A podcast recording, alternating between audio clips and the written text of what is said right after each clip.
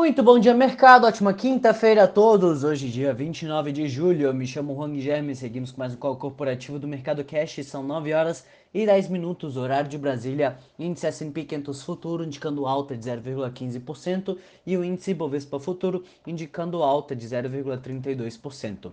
O Ibovespa encerrou o dia de ontem em alta de 1,34, cotado aos 126.285 pontos, após a coletiva de imprensa do presidente do Fed. Jerome Powell disse que elevar os juros ainda não está no radar e que o país ainda está distante do progresso substantivo em emprego. Segundo Powell, a inflação está sendo pressionada por setores específicos ligados à reabertura da economia e a oferta deve se reajustar em breve, levando a um novo equilíbrio, e ele disse que são impactos transitórios. O discurso veio após o FONC manter as taxas de juros dos Estados Unidos na banda entre 0 e 0,25% ao ano, como esperado, e mantendo também, por enquanto, as compras mensais de 120 bilhões de dólares em títulos. Hoje, os mercados mundiais operam em alta, repercutindo a decisão do Fed e a espera da divulgação do PIB do segundo trimestre nos Estados Unidos. Entre as empresas que devem divulgar seus resultados hoje estão Pinterest e Amazon.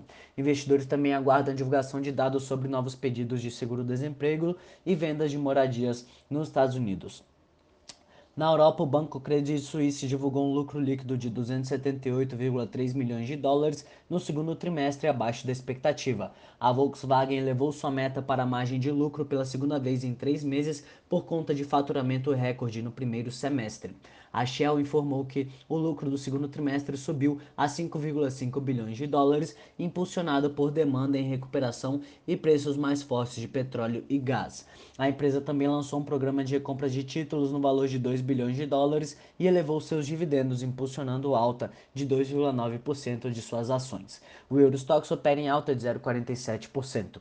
No mercado asiático, bolsa, as bolsas continuaram em retomada após quedas de dois dias consecutivos no início da semana. De acordo com informações da CNBC, ontem o regulador de valores imobiliários da China afirmou que as corretoras do país ah, podem agora ser listadas nos Estados Unidos, contanto que atendam a determinadas exigências. No Japão, as ações do SoftBank estão vendendo cerca de um, de um terço de sua participação no Uber para cobrir perdas em seus investimentos na empresa de caronas pagas Didi, alvos de pressões regulatórias do governo chinês. As ações do Sony Group também tiveram alta de 3,4% após o braço Sony Interactive Entertainment é, anunciar na quarta-feira que mais de 10 milhões de unidades do PlayStation 5 foram vendidas desde o lançamento, o que torna o console aquele com vendas mais rápidas da história da empresa. A bolsa de Xangai fechou em alta de 1,49, Hong Kong em alta de 3,3 e Tóquio fechou em alta de 0,73%. Aqui no Brasil, atenção para os dados de confiança de serviços e o IGPM de julho, assim como dados do CAGED com a projeção de criação líquida de 267.600 postos de trabalho em junho.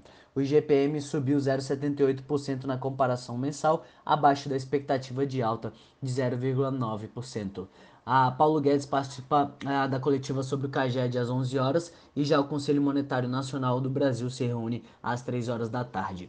Entre as commodities, os contratos futuros do minério de ferro negociados na Bolsa de Dalian fecharam em queda de 1,59% e o petróleo Brent opera em alta de 0,74%.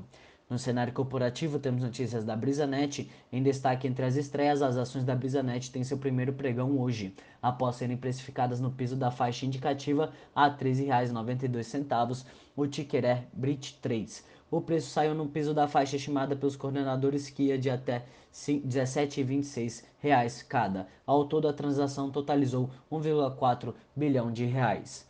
Vale a mineradora registrou lucro líquido de 7,5 bilhões de dólares no segundo trimestre de 2021, uma alta de 662% ante o lucro de 995 milhões de dólares apresentados um ano antes. Em relação ao primeiro trimestre deste ano, a alta foi de 36,7%. Em reais, a Vale registrou um lucro trimestral de 40,1 bilhões de reais. Já a receita líquida bateu 87,8 bilhões entre abril e junho, aumento de 117% em comparação com o igual intervalo de 2020 e um crescimento de 32% ante o primeiro trimestre. Grupo Pão de Açúcar, o GPA controlador do, do, Pão de Açúcar registrou lucro líquido consolidado de 4 milhões de reais no segundo tri, uma queda de 95,9% ante a mesma etapa de 2020. Já resu seu resultado operacional medido pelo EBITDA ajustado somou 899 milhões, um recuo de 7,7% ano contra ano. Gol. A Gol registrou um lucro líquido de 642,9 milhões de reais no segundo trimestre deste ano, ante um prejuízo líquido de 1,9 bilhão de reais no segundo trimestre de 2020. A receita líquida foi de 1 bilhão de reais, um aumento de 187% na base anual. Ambev. A Ambev registrou lucro líquido ajustado de 2,9 bilhões de reais contra 1,3 bilhão no segundo trimestre de 2020, uma alta de 115,9% na base de comparação. Para o primeiro semestre de 2020, o lucro foi de 5,7 bilhões contra uh, 2,6 bilhões do mesmo período do ano passado, ou alta de 120%.